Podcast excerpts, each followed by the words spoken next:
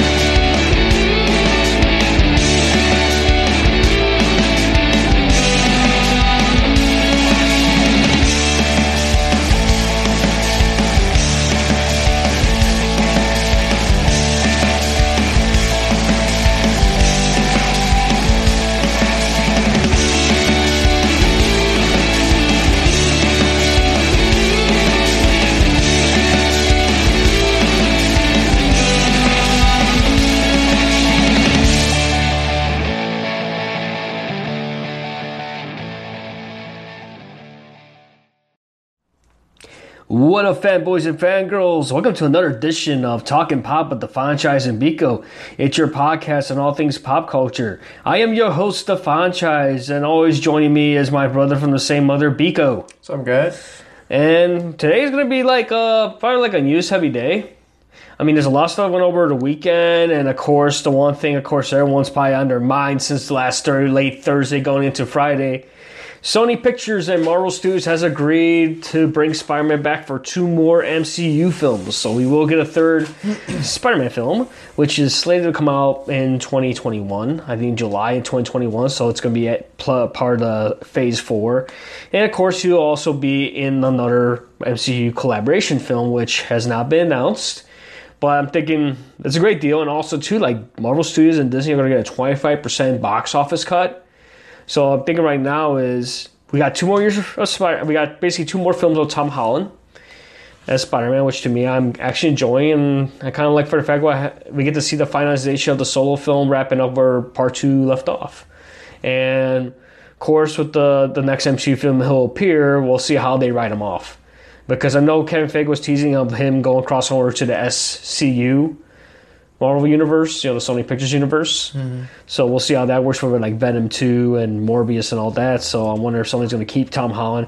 Same too, because technically his contract is up after these two films. So we'll see what happens if they if he's going to re up to stay as Spider Man. We'll have to wait and see. Um, Biko, what is your take on the whole deal going on? Um, I don't. Uh, I think it's cool. I I'm because I'm a Spider-Man fan, so I'm biased. But I I'm just ready to see another one. It's it's good to see that Tom Holland's getting another shot and this IP isn't getting just shut down. However, um, I'm not surprised. What the hell? if people really thought that this wasn't gonna just get people are gonna forget about this, come the hell on. Don't be naive. Like Spider-Man's been such a big property since Tobey Maguire helped launch this, and the memes have been great watching that happen. But I think if you honestly thought that that was they weren't gonna reach some sort of deal in the war of uh, of Sony losing their hands at being a profitable business when it comes to filmmaking and and Marvel kind of taking their spin on things. You, are being naive, um, and I'd like to think that it can only get off from here. I think uh, getting the last two films of Spider-Man, um, his solo his solo story in the cinematic universe of Marvel has been very excellent. I think he had two very go around good go arounds with Homecoming and Far From Home. Um, hopefully, in the third one, they don't use anything that has to do with fucking home. We just want to see a different title, but uh, other than that, I think it's great. I don't. I'm not surprised it's happening. Um, Kevin Feige or Feige going to Sony to help them develop their Venom series, and, and I think they're just trying to allude to the Sinister Six, which, if that plays out, good. If not, whatever. Um, just go to the comics for that. I think they do a better job of the source material is handles that story arc a lot better, or go research and do read some of the essential Spider-Man's uh, story arcs. That's some of the best stuff. And the Sinister Six is very, very awesome. It's very intense.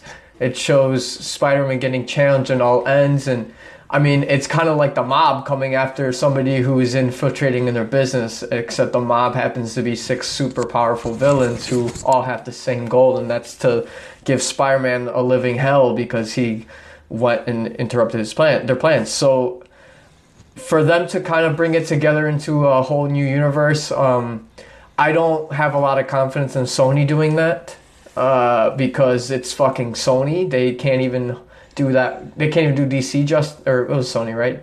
No, I was yeah Sony. They couldn't do Amazing Spider-Man. They 2. couldn't do Amazing Spider-Man two any favors, and I don't chalk that up to the actors. I chalk that up to just terrible writing and maybe directing. Mark Webb. I'm not saying he's a terrible director because I have liked him in his previous works, but that's more he's he's really good at telling a story, but to throw him into the like a superhero thing, maybe he try to give his spin on it, and I think he's good at creating and writing relationships, like human relationships. I think he he did a good job of bringing that aspect of Peter Parker outside of the suit. I think he was fine, but when we threw him in the suit, they try to give him all these enemies, and they're just like, "Oh, well, let's throw Rhino in there," and like Rhino hardly got any time. Rhino, yeah, it was a joke. Like he was in the beginning and then at the end. Like it was fucking stupid. Like it was just not good. And then we got to se- waste Paul Giamatti and his fucking acting. He's a great that. actor. Just And like to like- waste them in that for what maybe two to three minutes of actual on-screen time, maybe five. And then when he finally gets to the suits, oh, what the last like two minutes? yeah, of the and the movie's over. It's like okay, we get it, but it's a rush job just like anything else. And and Sony has that same problem that DC does, and and that they. I just think that they hire people who they, um, which I was actually watching a YouTube video yesterday um, from GameRanx. I think I'm saying that right. Uh, shout out to their contact, GameRanx. They were talking about how Hollywood's going into this like, if we saw the golden age of of Hollywood, like a second coming ending so far, as we see a lot of like Hollywood studios really just purchasing and putting all their money behind. I want to say, we'll say, creative minds who have maybe once made them money in the past, mm-hmm. but they still ride their coattails and they think, oh, they can still make them be profitable. And right now, guys, the movie business is not a is not a profitable venture. It's very much risk, like high risk, high reward. And for something like Disney, to where we see that like they have an advantage, and I think because they have built such a big universe with other IPs and other intellectual properties that they've they got us by the balls when it comes to nostalgia. So they can still ride they can still ride that wave because once they capture your hearts at childhood they basically have you by the balls. So when you go up and they they capture other properties like what's the next one? Marvel what's the next one? Star wars. They capture these properties because they know what the fuck they're doing. Like they're not stupid.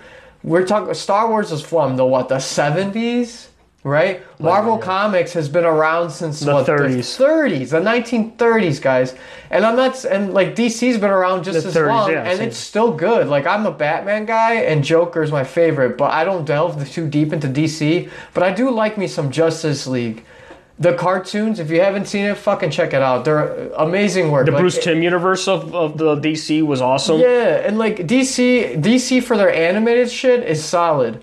But when it comes to like their on-screen stuff, and if you watch their TV things, The TVs are really good. you, I- I I, like- think it's just CG, CW soap operas. I get that. I'm not a big fan of that, but I'm I things amuse me differently than than my brother. But and that's fine if you if you like that sort of thing. That's cool. Arrow's a cool character. The Flash has always been a fun character. Um, maybe we'll see Green Lantern. I know we've seen Supergirl. Batgirl's a thing too. Like so yeah, that's coming out. or Batwoman. Like th- those are things that are. I know it's going to still capture people's hearts. I mean, fucking Riverdale came like. r- Fucking, Oh my god, Riverdale I, have been hearing a lot of good things about it. I'm, yeah, like, I'm so- not a big like fan of Archie, but the, everyone's saying it's like Archie meets Twin Peaks, which has got And that that's great. That which is awesome, which is kind of cool because you know Archie was around like in the because Archie's had that whole nostalgia of the fifties and stuff. But taking that concept of Archie and like giving it a more like a dark, realistic type of you know Modern contemporary. look. contemporary, yeah, modern contemporary feel to it. You know, making it dark. It's like it's cool, which I do like. I, I mean, a lot of people are saying positive things. And I haven't had a chance to see Riverdale yet, but probably will see. it. I believe it's on Netflix right now, and of course, um, I can't wait for that. Yeah, it's kind of something like that because you know with the whole Sony and you know Marvel thing, it's like finally we get Spider-Man back.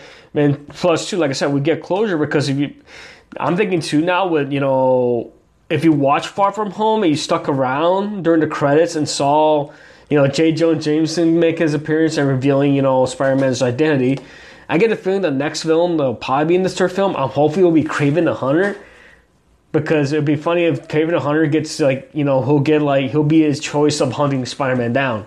He'll get paid by, you know, some group of people who feel Spider-Man because now if you look at that film, at the end of that film, he's being portrayed as a murderer. Thanks to Mysterio and his and his congl- in his you know His, his, His group. technology group. his technology has savvy group. created, They put out that video That was like their kill switch um, safety. That was just kind of turning like Spider-Man the- to a scapegoat. yeah. Basically, they pretty much turned Spider-Man to a scapegoat. Now he's going to be targeted because now I know who he is. So it'd be cool if they bring Kraven the Hunter into it, which we'll finally get to see a live action version of Kraven. I mean, I read. Shit, man. He's part of Six and by he was one of Spider-Man's good villains because he was one of the best. He was one of the best ones because he was a hunter, but he had the serum to give him a boost. But honestly, he was a marksman, a fighter. But yeah, he just had that serum to give him that extra boost. But he like.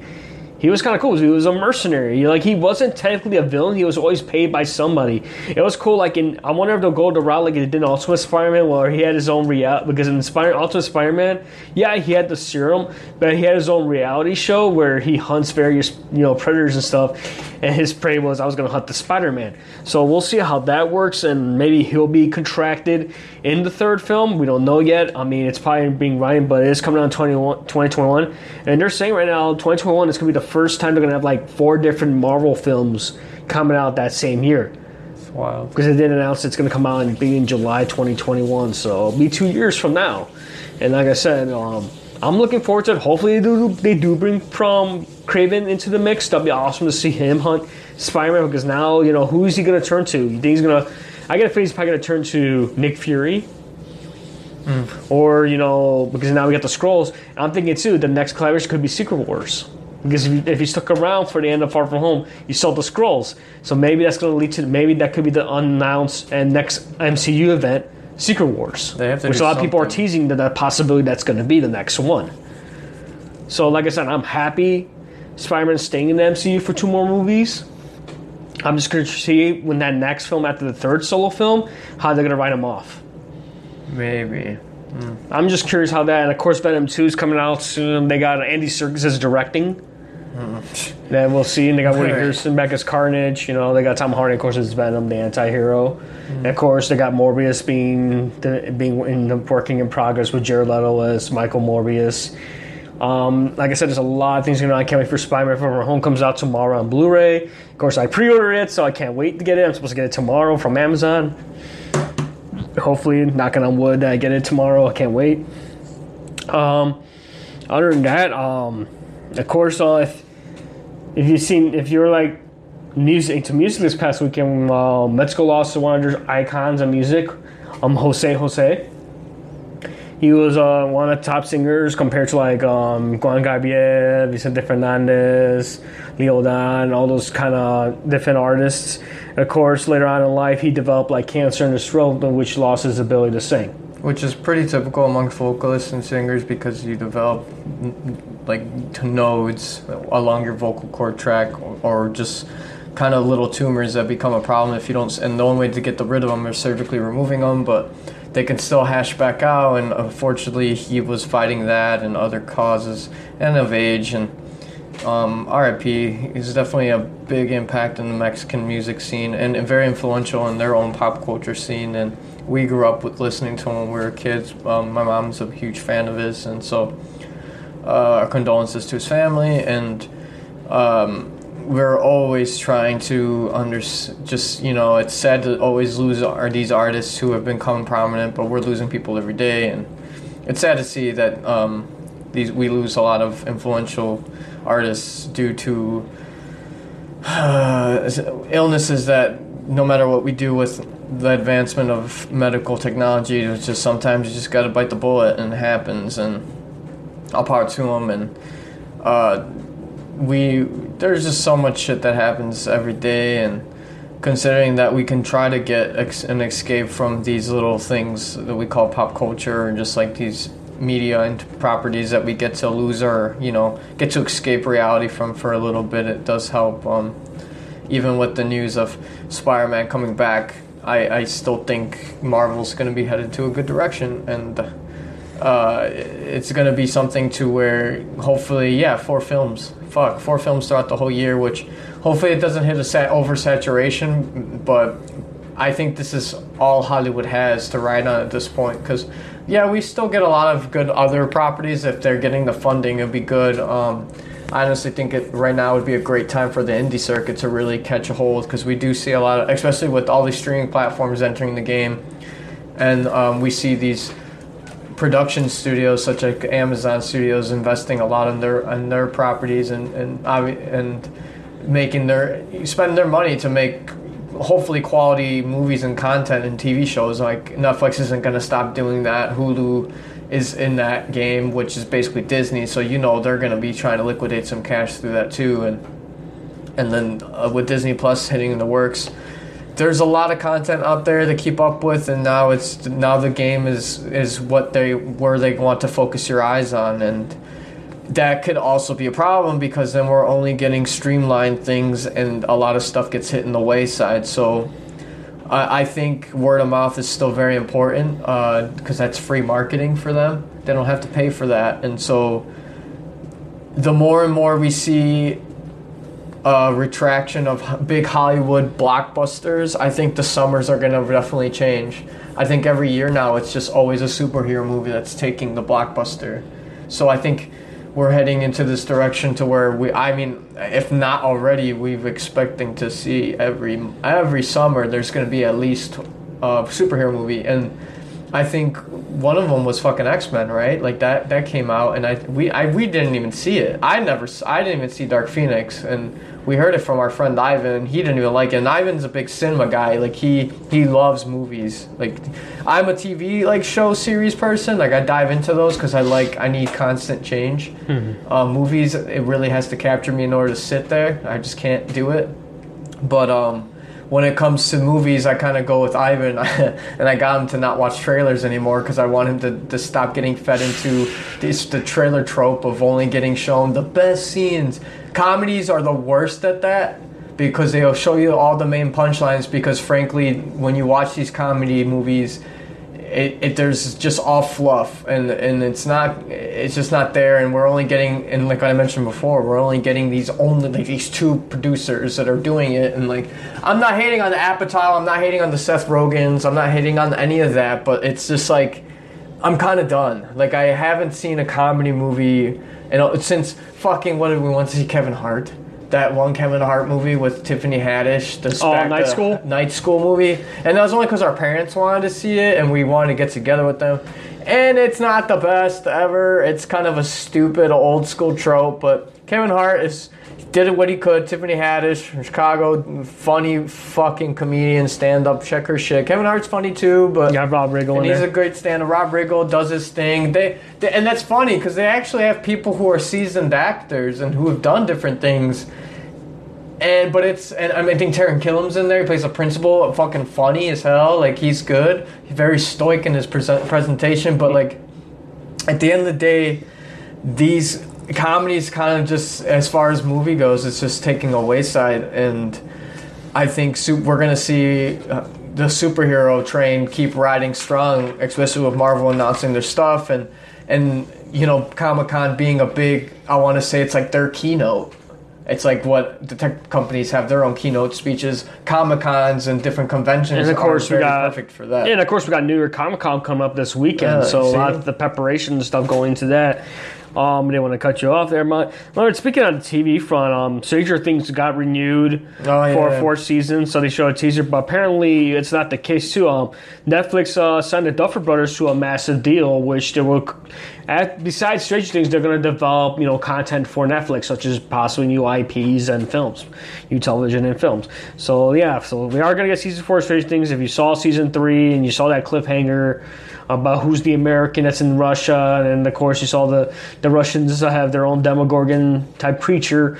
Um, it's curious to see how season four is rewritten, and of course another thing too with the DC CW shows, how the whole Crisis of Infinite Earths um, Arrowverse crossover is coming up because it's going to lead to the end of Arrow because Arrow's going to a final season. Um, they Brandon Routh show a picture of himself as the um, as um oh, what kind of uh, Kingdom Come Superman from the Alex Ross run.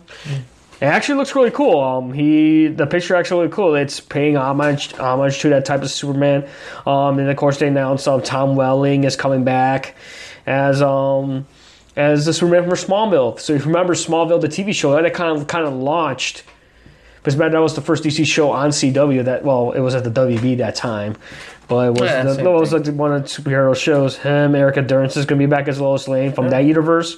Um, apparently, a new Adams come to the screen, or of course, according to CBR.com, Birds of Prey's Ashley Scott will return a Huntress from that old TV show, Birds of Prey. And they're saying right now Lynda Carter might reprise her role as Wonder Woman. So we'll have to wait and see how that, you know, comes to play. Because I know Burt Ward's going to be in there. But they haven't mentioned who he's playing. And then Kevin Conroy, who was the voice of Batman for the animated series, is going to reprise his role as an old Bruce Wayne. So you're getting a different multiverse. So we're paying homage to these different universes. So there's like almost like a big send off to you know Oliver Queen, but at the same time playing homage to these other IPs and different multiverse. This is what's be called Crisis on Infinite Earth. So Brandon Routh, Brandon Routh is, is playing Superman, but he's also playing his part of the Atom as well. So to- I'm curious to see when that happens. Apparently it's going to come out in December, and then I guess the last episode will be on. The last episodes will be on January 14th looks like. So the whole thing starts on Supergirl on the 8th, and then of course you got Batwoman coming out. And speaking of the show, Batwoman apparently Ruby Rose was involved in, an, in, a, in a stunt accident. She had to get emergency surgery, mm-hmm. or else you know she could have came up paralyzed during the stunt she was performing. So you know, hopefully you know speedy recovery, and hopefully she's all right. Can't wait to see that. And of course, Joker comes out this weekend. Oh yeah, if you guys are ready for that. Oh well, before we, I dive into, we can dive into Joker, but I just want to say, um, I I pulled up an article because I go on Pace.com. I usually get all my shit there because I'm a big music guy, and they they cover a wide variety of things. So it's good to check up on things. And Bob Burgers started their season ten yesterday. Fuck yeah! I gotta So watch that not- episode. if you haven't seen Bob Burgers, Bob Oh my God, that's an awesome show. out, man. It's one of the best. One of right, one of the creative teams worked on King of the Hill. So remember seeing King of the Hill? Yeah, Mike Judge's baby and um. But one of the writers, I think his fame. name is Loren Bouchard. He worked on King of the Hill and he he brought his style of comedy from King of the Hill into Bob's Burgers. Oh my god, 10 seasons. I can't believe it. I gotta watch the So. It's it's it's just one of my favorite shows of all time. Um, I can't wait for the movie though. and it's gonna be it's it's just you know we're already ten season in, so it's such a such an eclectic. I'm sorry, just an eclectic show, and obviously when it comes to Fox, they've been riding the the riding the wave with The Simpsons and Family Guy for so long that um, time and time again we see a lot of animated shows get popped up and they don't last. I think they have a new one called Bless the Hearts, which um, they had the first episode yesterday. they had their first episode yesterday, and I'm already just from the animation style, which is still very important. I think I think not a, I think not a lot of people take that into consideration. Um, as animators are able to kind of adapt their skills onto different technology that comes out. Um, but I'm not a I'm not a drawer by any means, but I'm always impressed with how these people are able to come up with properties um, on the fly and under strict deadlines to push things out. And and for such a platform like Fox to still to still have you know a, a night dedicated to animation shows Sunday on Sundays, it's or and like I know Adult Swim is still around, and I think it's another one that is able to kind of push that, and I think they're better for it because they have kind of they have that in their branding, Adult Swim. So like if you kind of just expect in Fox, they have to still work under these guidelines to if they have to be you know more uh, to reach out to a broad audience and so i think that kind of restricts a lot of these animators to and creators to kind of push the boundaries but then they still have to remain in line and so i think that kind of doesn't it, it provides a disadvantage for a lot of these fox properties that are new and try to come up to take over such a giant like the fucking simpsons and and such a such a a, cult, a pop culture meme generator such as Family Guy that it's I, I think it's it's hard to ride that and if we're getting a new show you know blessed and then we Bob Burger's taking kind of you know a little bit space in that market it's good to see that we have more than one show that we can turn to um, I haven't seen Family Guy in years and not since and I just saw either, so because I got Hulu and I just I don't saw really care for them anymore too much saw the of Simpsons. I kind of like for the fact they paid homage to one of their producers who passed away. Also, um, his last is Mandel. Um, he was a producer for The Simpsons for the first five seasons. He did um, Rick and Morty recently.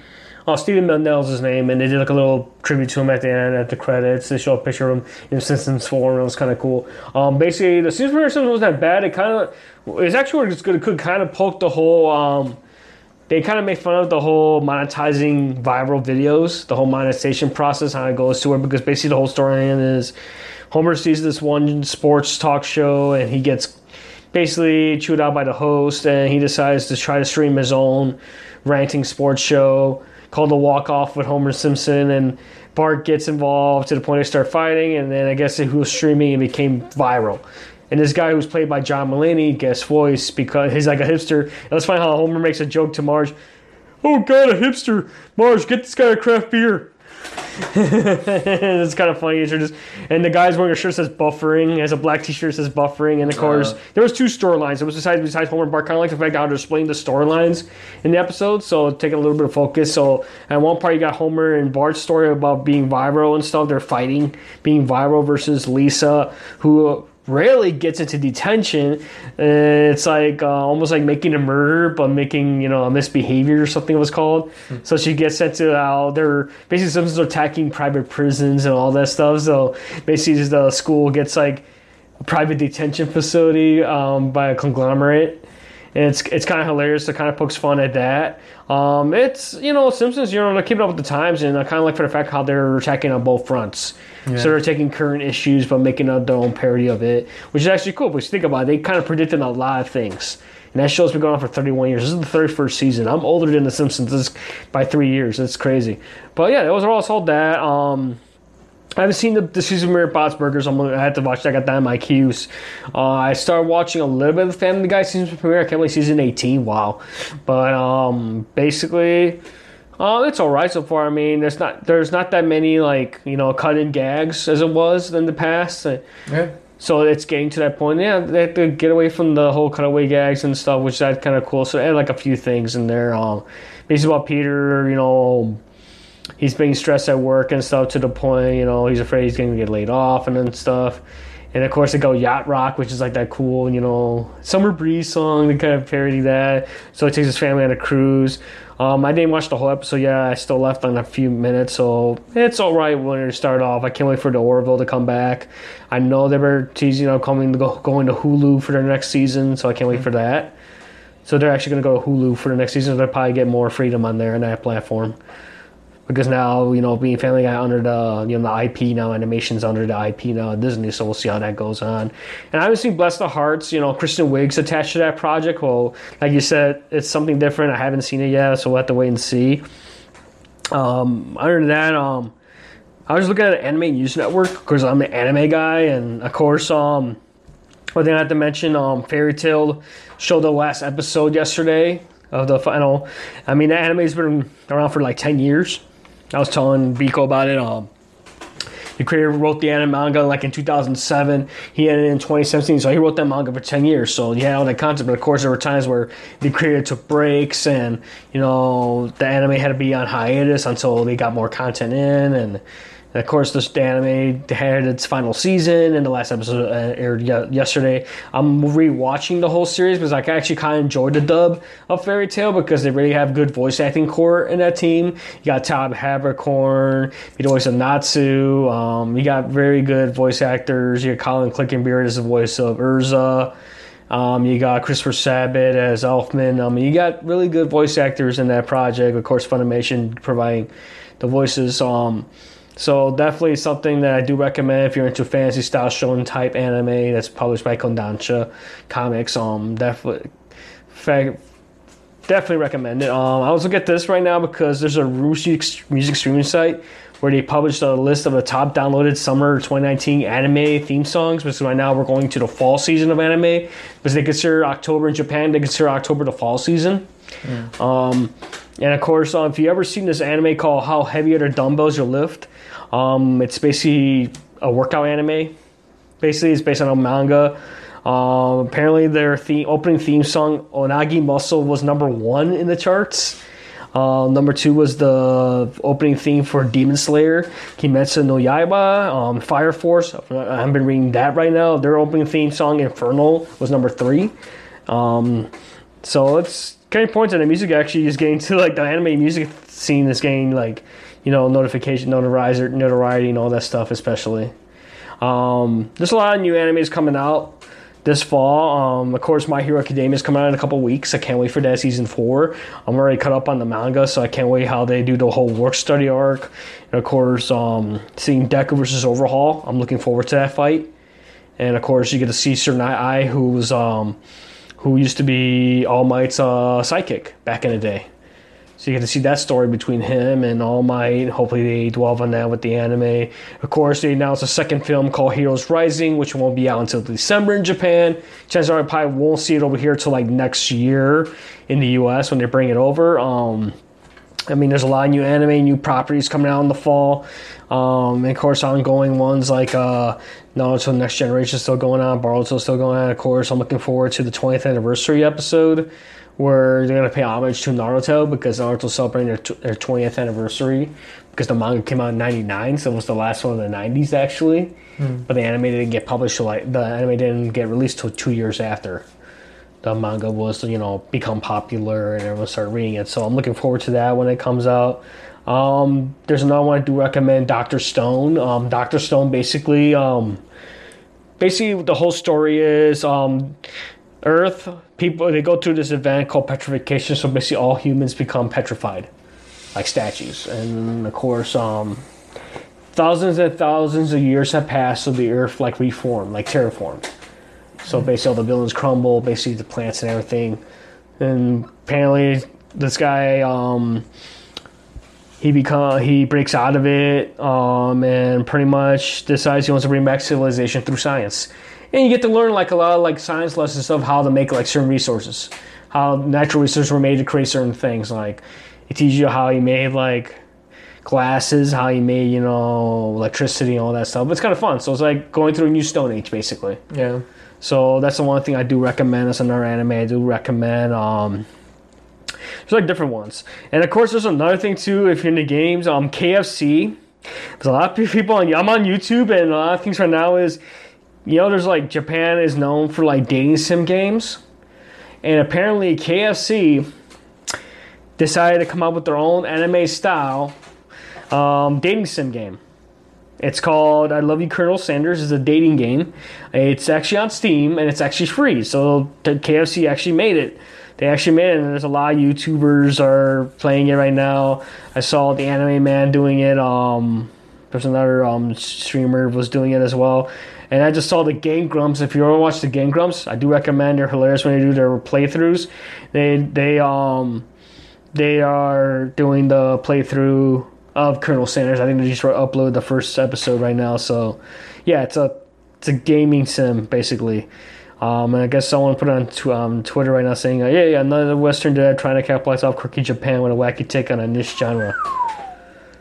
So I'm kind of curious to see how they get their take on it. Um, so like I said, the game's actually free on pretty much on Steam itself, and it's crazy how they're trying to like yeah, KFC's trying to reach out to the new audience, but them because they're actually real popular in Japan though.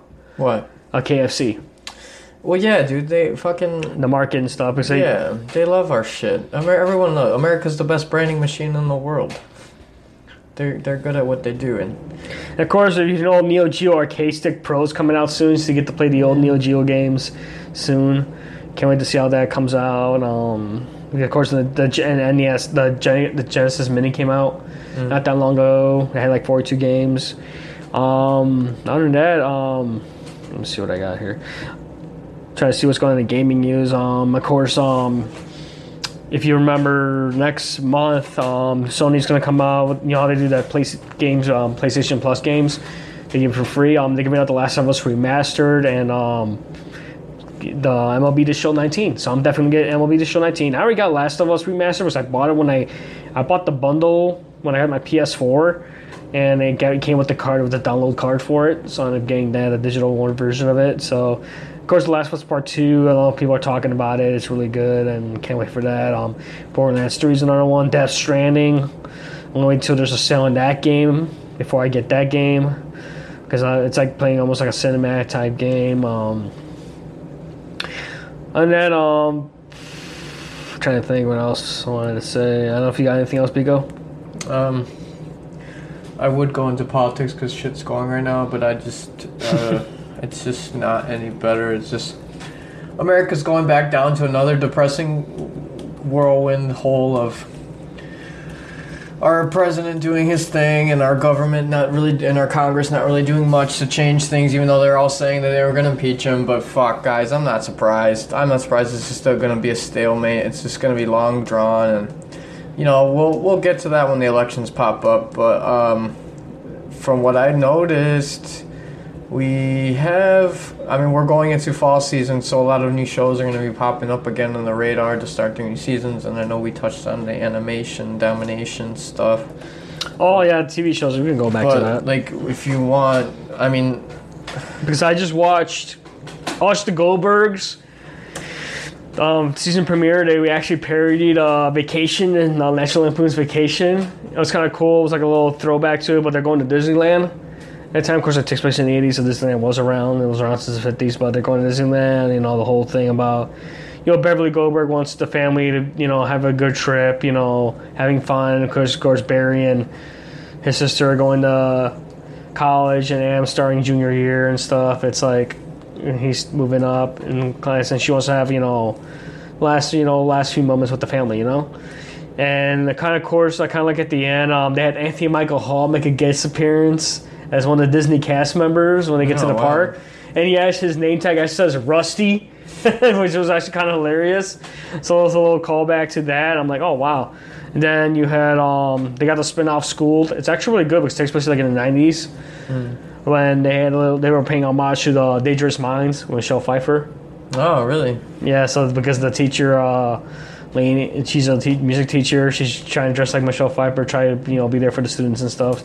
That show's not bad either. Then I saw um, the first episode of Modern Family of the last season. You know, Modern Family's ending. This is going to be the final season for Modern Family. Oh, Modern Family's ending. They're ending this year, this season, this coming season. So saw that. You know, Haley and her boyfriend are dealing with the twins. You know, because they had she had twin kids, a boy and a girl. So they had to deal with that. And of course, um, Jay and his uh, venture into dog beds by Stella. so it's kind of hilarious episode. Um, then you got single parents came out with a new episode. That's, that's one of my you know sleeper hits to me because something I came across on it was actually kind of hilarious. You got Taran Killam, you got Brad Garrett in there, you got a lot of these actors who I've never seen before, and they're they're, they're basically a group of um, single parents. You know, their kids go to the same school, they're in the same grades, and they hang out basically because they're kids. And it was really cool. Like the first episode was like you know like two of the kids went to space camp. One's hanging out with their the twins are hanging out with their grandma and one of the kids is hanging out with the the ex of one of the, the parents for the summer, and so they're like they had like their first like kid free summer, so they're trying to get through their hijinks and stuff. It's a really good show. Definitely do recommend seeing the first season. Terry Kilm was in it. He's in that show, so definitely recommend seeing that. It's on Single Parents on ABC. You can catch the episodes on Hulu. The first season's on there. And I saw Fresh Off the Boat as well too because that show came back. That was another hit from like super hit for me also this past like one of those shows I came across on Hulu and it's on ABC and I was like oh you got Randall Park in there which is hilarious in there and it's based off you know that show's based off of Eddie Huang if you remember Eddie Huang he's a chef He travels everywhere. He wrote a book like an autobiography, like almost like an autobiography book about growing up and stuff, about his parents, his family, and how he got into the restaurant business and all that stuff. And then they made it into a show. They based it off his life. Yeah. So definitely do recommend watching that show. It's kind of hilarious. It's like a comedy basically. You got different actors in there. and It's growing up like in the late '90s basically. So definitely it's called Fresh Off the Boat. Um, other than that, um, I was going through my notebook. Um, if you if you guys were listening to Talking Pop in the past, um, we did have an episode where we did like the top five lists because we were listening to Bunny Ears, and this they gave us the inspiration. You know, hats off to Bunny Ears, great podcast group. Um, and gave us an inspiration because they had like a top five list for the stuff they like.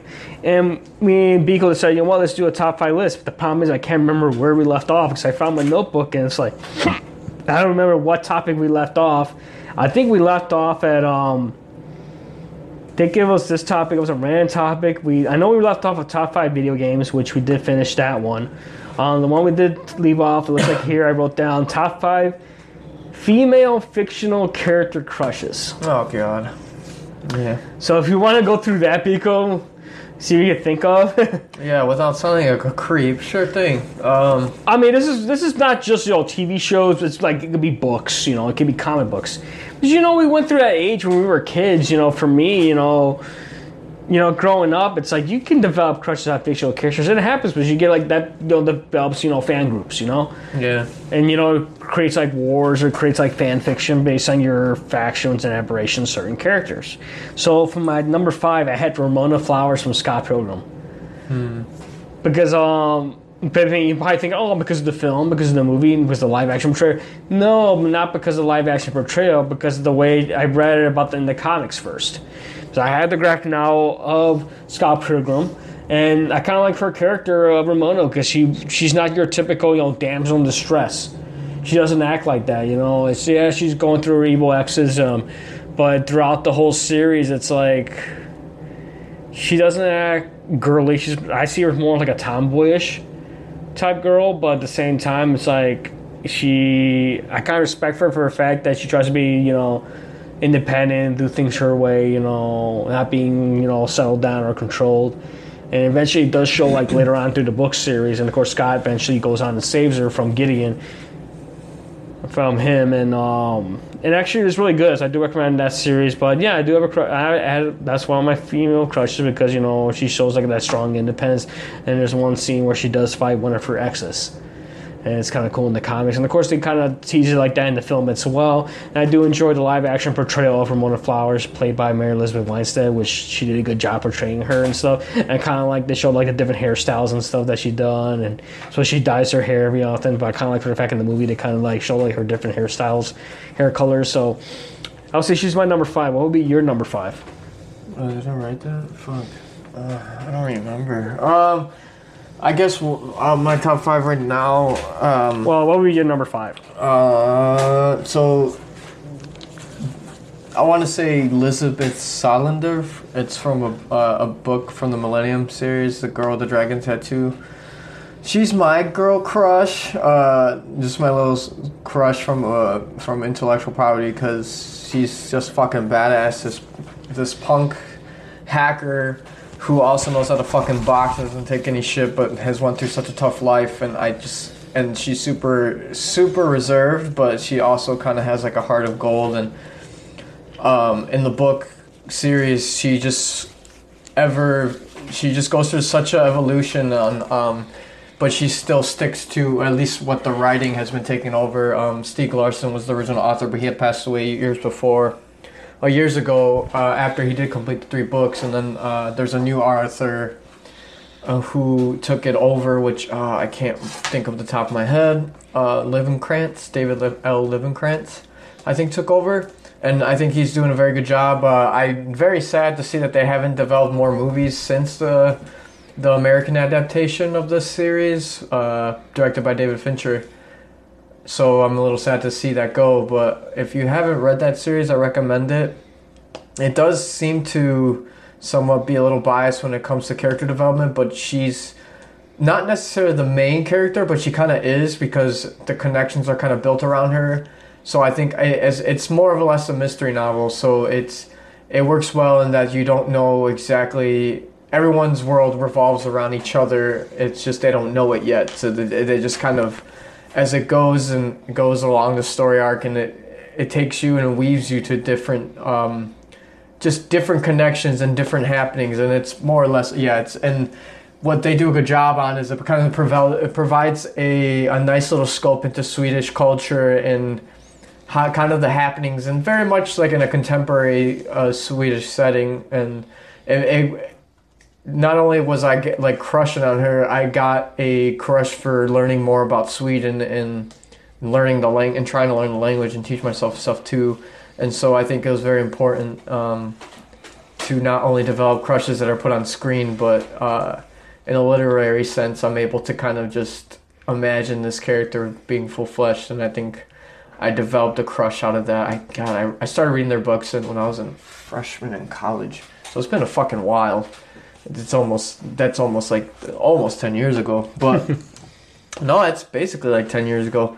But nonetheless, it's fucking wild. I, I that's the fifth person I put on there because I'm basically gonna make this list on the fly because I can't find my notebook where I wrote this shit down. Okay, so my number four, I had um, Penny from The Big Bang Theory. Oh, okay. Not because the actor, I mean, the way her character was, but at a point, you know, she was like, because the whole way she was portrayed, you know, she's like the dumb person. She wants to be an actress. She was a waitress, but of course, you had like you know the character Leonard pine for her. I could see why he would pine for her because it's like someone that he probably saw like she would never fall for a guy like him. But eventually, later on, she started, you know, you know, developing character wise and you know doing things like you know hanging out with Leonard not because you know, because you know, because he's with a nerd, like she wasn't embarrassed. Or like in the beginning, she like in the first season, she was embarrassed to be around him, but eventually she opened up her heart to him more. So eventually, you know, they marry on. But that kind of crushed her because for a fact, like if Leonard, because I'm kind of like I kind of see myself like Leonard. You know, I am a geek, I am a nerd, but if he was able to find a girl like that who was willing to accept him for who he is, you know, that kind of for me was more like not based on looks, but like you know personality. That was the way I got a crush her was her personality. Like at first she felt you know, you know creeped out by him at first, but eventually she opened up her heart to him. Like kind of that's what kind of like brought me over because it's like eventually she you know got involved with things that he liked. Like there's one episode where she was dressed like Wonder Woman from the Justice League, which was like cool because they ended up doing it for a costume contest and she was willing to do all these things for him and you know except for who he is like he's a big fan of star trek and all that stuff.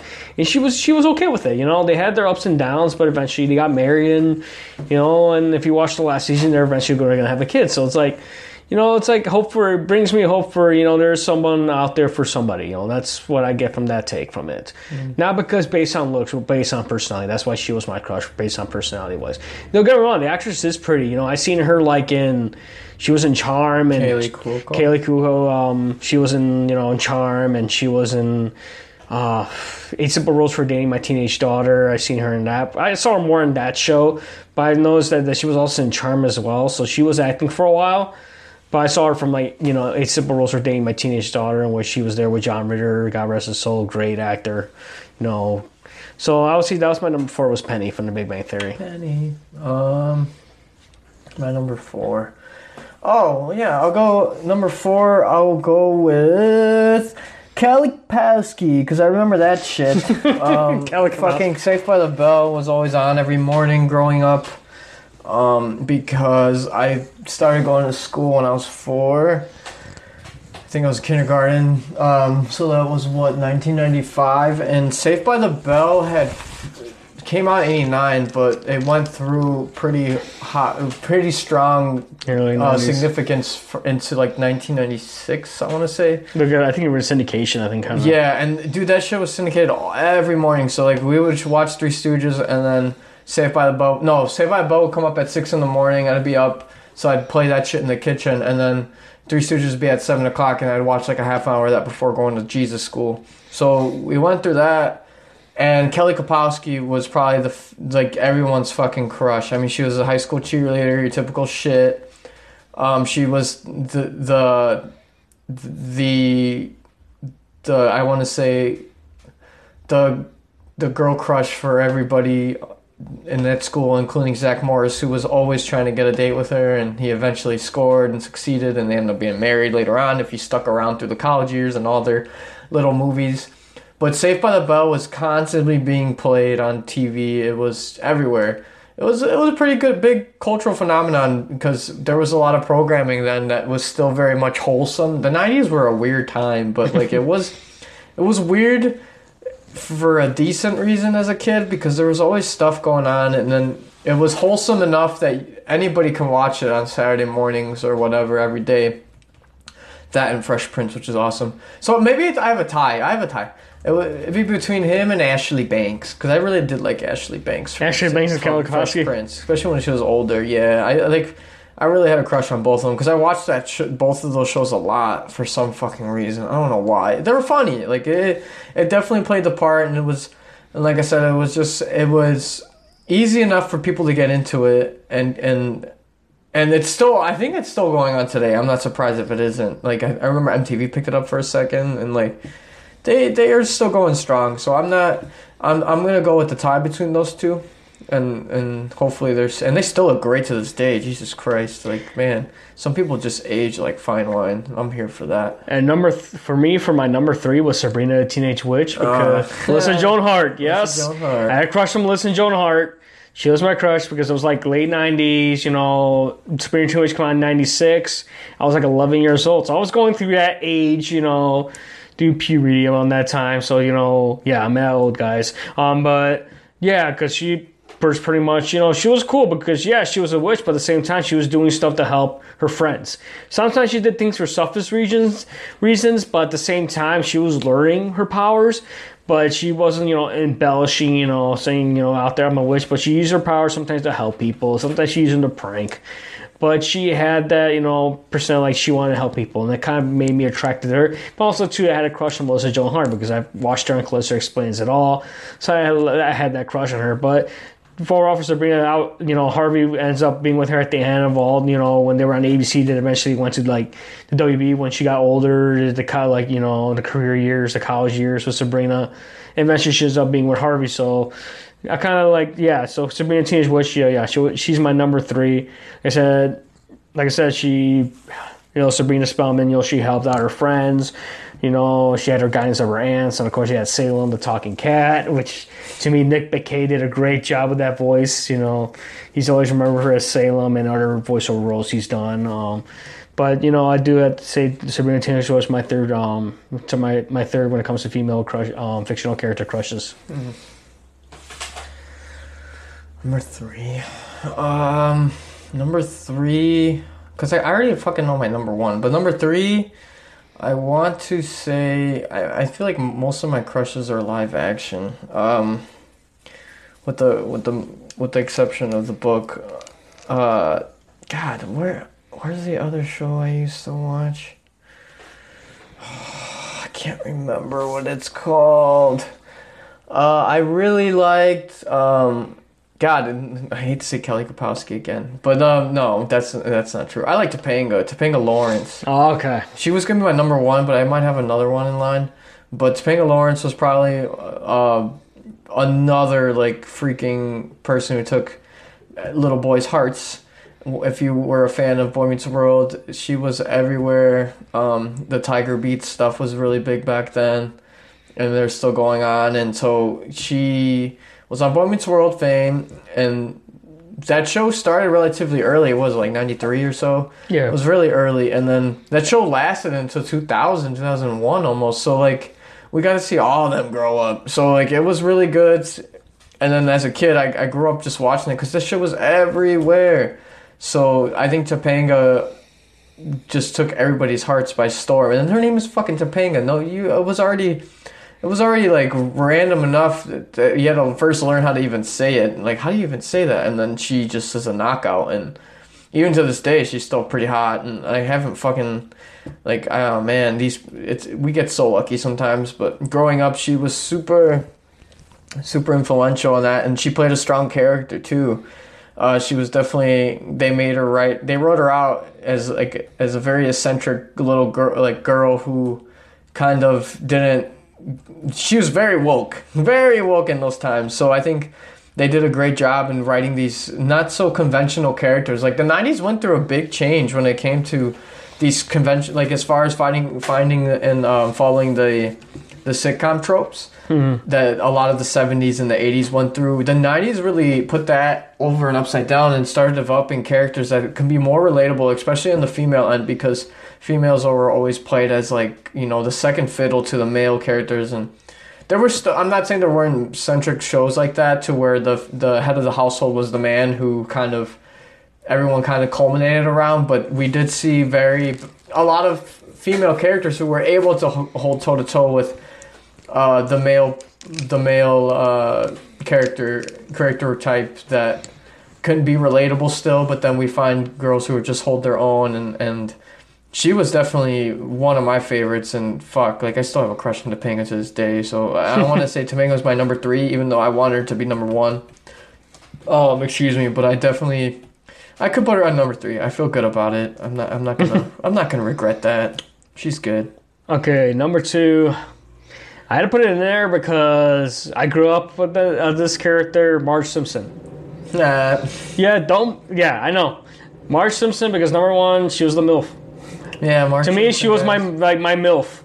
So honestly, all the stuff she has to put up with, you know, Homer's stupid shit, and you know, ra- you know, she does a phenomenal job raising the kids. Yeah, And honestly, she looks good for her age.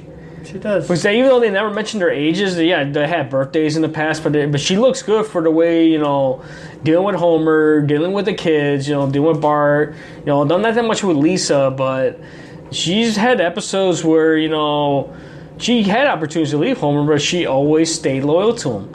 Because there was that one episode with her and the bowling instructor, who like she even had a fantasy about going away with him, and she eventually stuck with Homer. Or um, that one her old high school like boyfriend back in the day, Artie Ziff, always kept going after her, but she's always stayed loyal to Homer. Even though they had their fights, to me, yeah, she was my crush because number one, if Homer being the guy that he is, was lucky to get someone like that, you know, it's like, you know, if that's somebody like she's loyal, she'll stand by Homer through thick and thin, through all the stupid, you know, stunts that he's done, you know, put the family through, and what Bart has done in school and stuff. She was always there for her family. She stayed loyal. That's what kind of like made me drawn to her was based on her loyalty, not just her looks, but her loyalty, her patience, and pretty much, you know, able to help out get her family out of a jam, always holding the house. To me, I see her as the head of the household, not Homer. Because she's the one that Not ran. She's the one. Homer. She's the one who ran the house. She's the one who had to put up with all that stuff. Yeah. Even though Homer, to me, Homer was Homer was the comical foil. She was the you know the rational person to you know step in and take charge. Yeah, there've been some episodes, you know, some around for so many years that Homer was the main focus, but to me, it was like Marge, you know, taking charge. And think about this: she was one of the first fictional characters. She was the first fictional character to appear and uh, have her own spread on Playboy.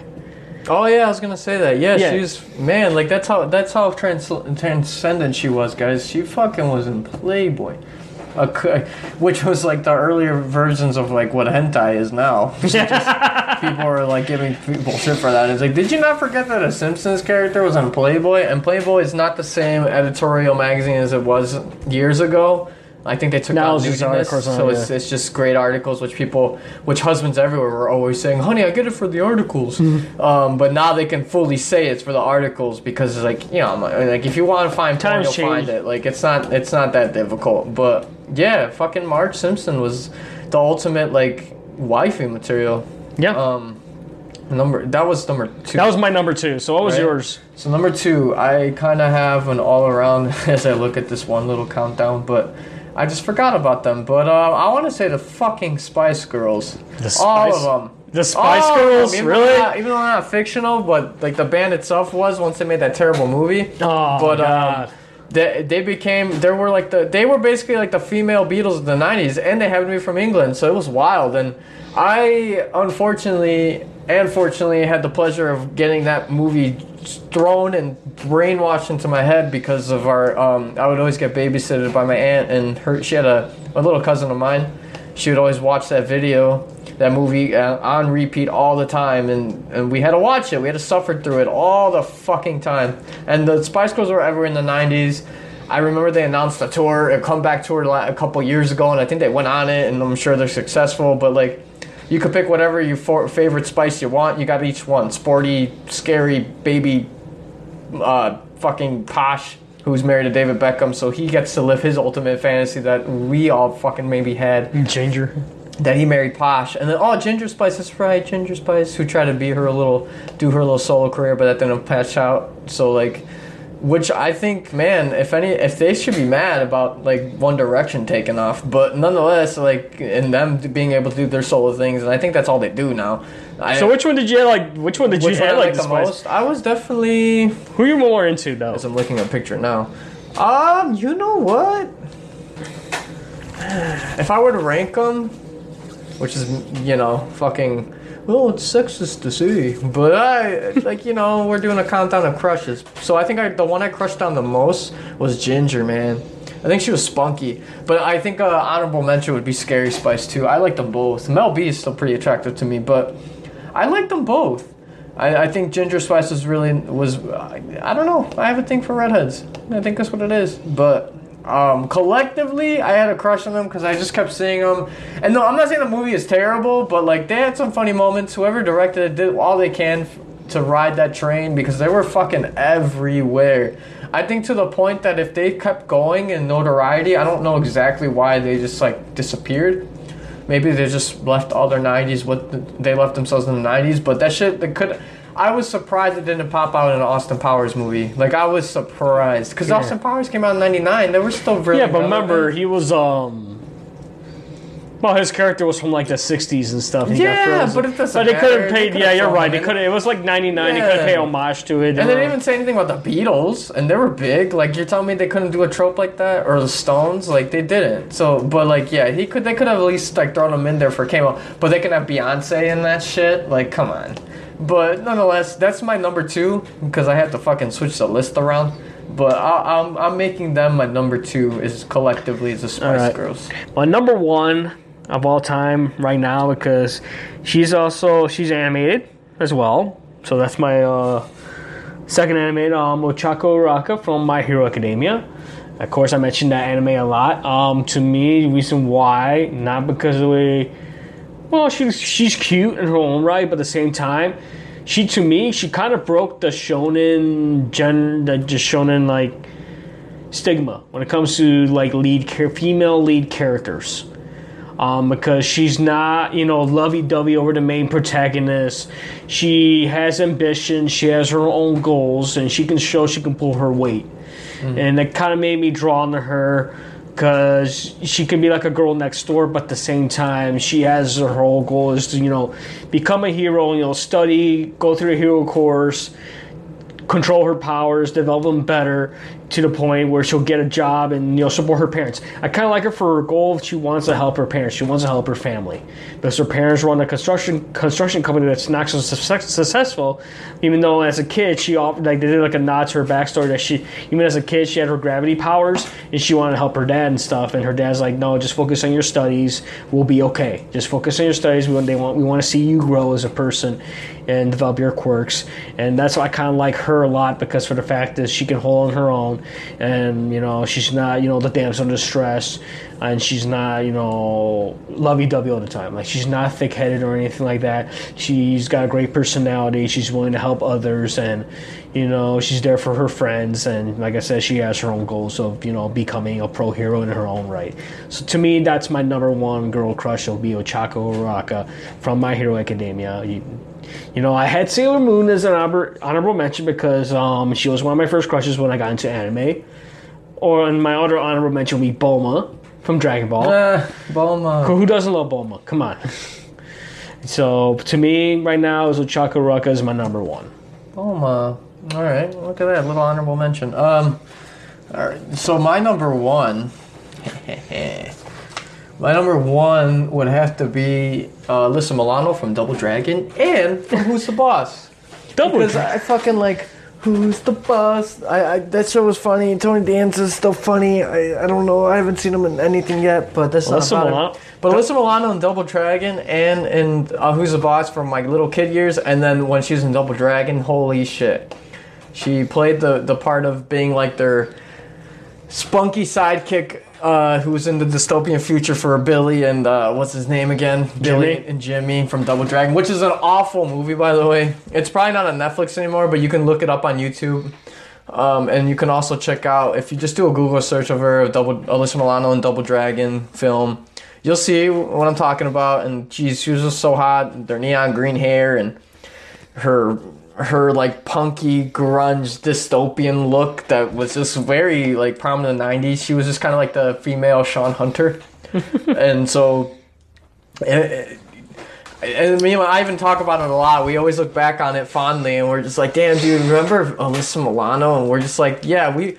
This is what me and Ivan do. We fucking get together. We talk about all these awful movies we've seen, but we always fall in love with characters we like, and then it's it's it's funny because it's like how why do we remember only that shit? And like as dudes i think that's what it is is that we look back and remember uh, these shows because then there's always like a a very attractive female that's thrown in there and it's like i think that's what kind of revisits things and then you remember oh you know it is actually a really good show like sabrina teenage witch with melissa joan hart like she was great too but she's also very attractive. So it's just like ah fuck what are you gonna do man? Humans are still biological creatures. We can we can separate as much as we fucking can from everything, but at the end of the day, we're still very much animals, or humans are animals, so they have to they have to you know go with primitive means. It's the more human you become, I think the more naive you become to forgetting the the biological animal side of things and how you're gonna be attracted. Your body will tell you if you're fucking attracted to somebody, and I, and I think like even if it's fictional stuff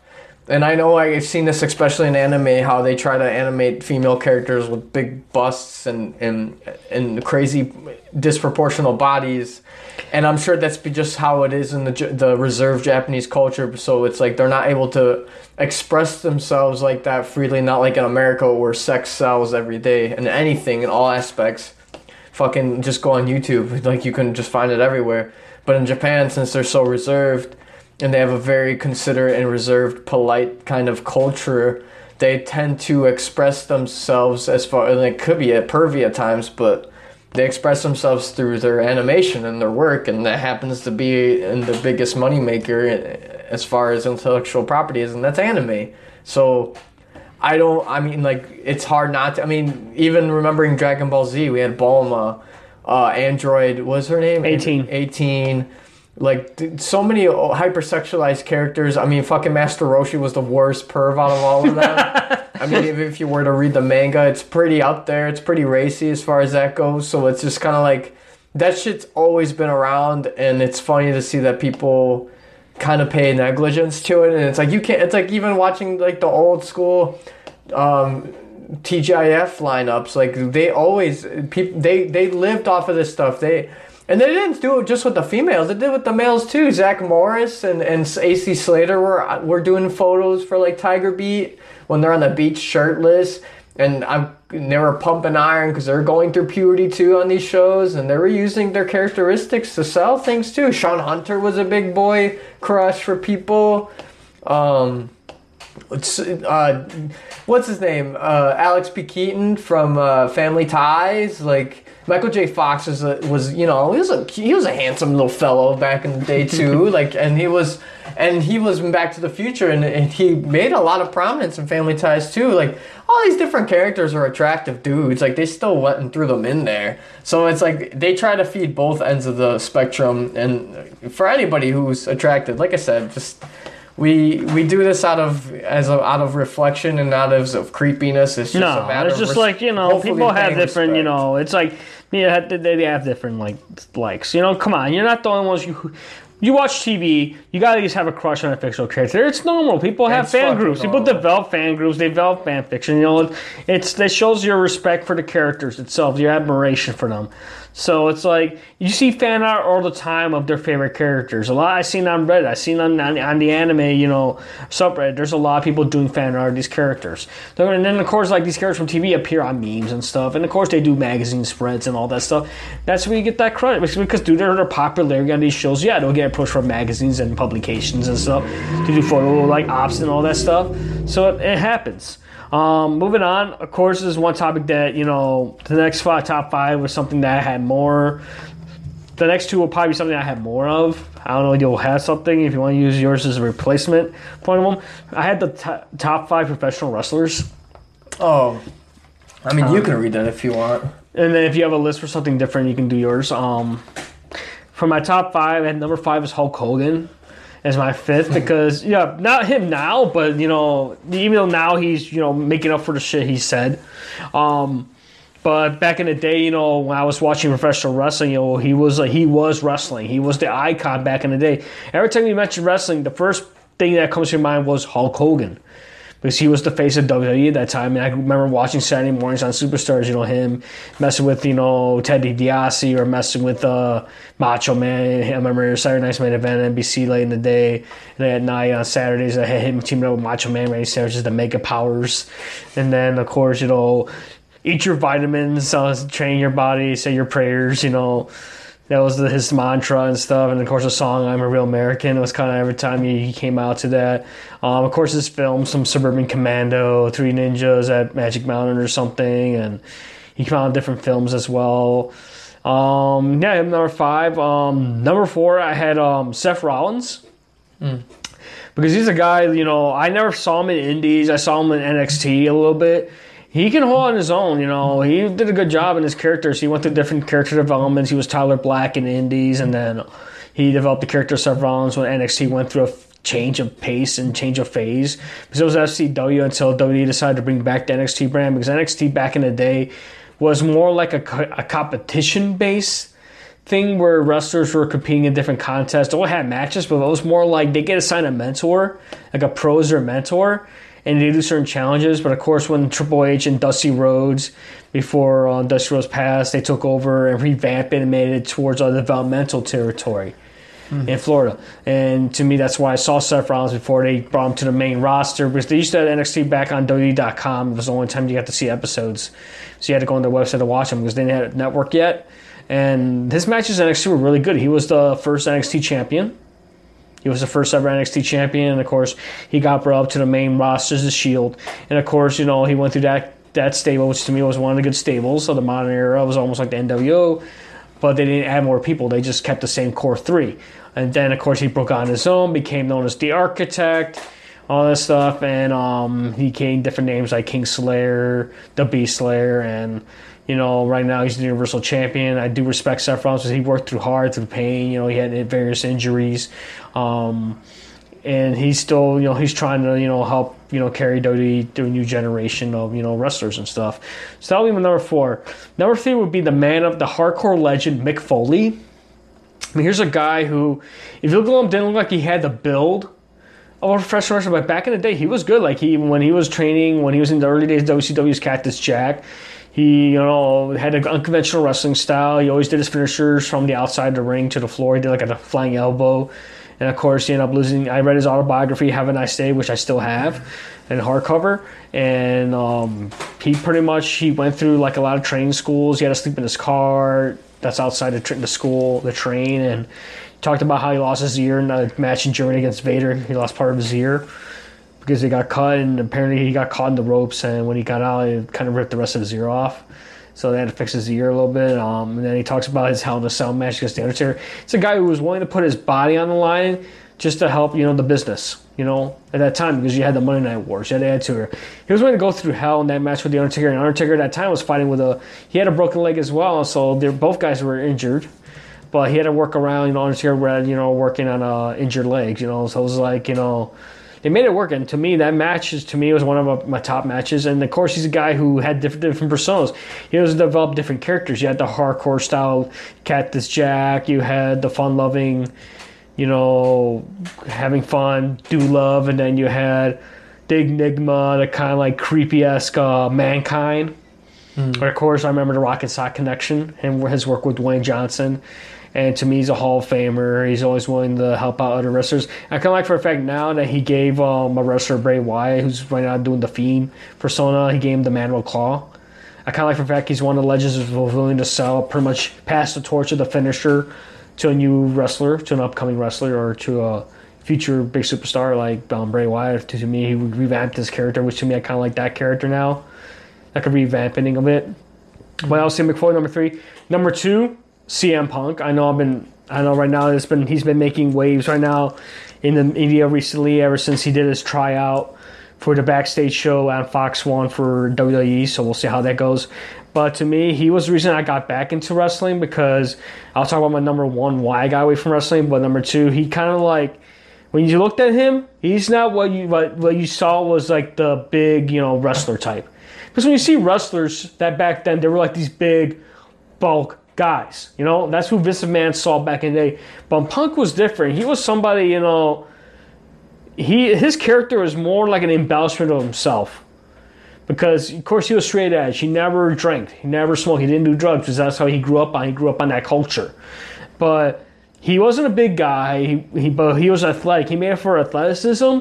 He, he integrated a lot of like the MMA type fight style, and his promos were great. Like of course the infamous promo he did on all those years ago in 2011 in Las Vegas. We did that whole shoot on the business, which was kind of cool. Went to the cut off his mic. That's the pipe bomb they call it, and of course you know the whole summer of punk and stuff.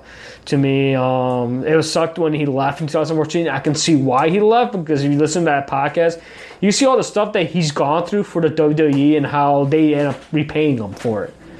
But now, you know, years have passed, and the recent when we did a Starrcast a few weeks ago, almost like last month, he's already over the whole WWE thing, like the whole the, the bad blood between them. That he's in a good place.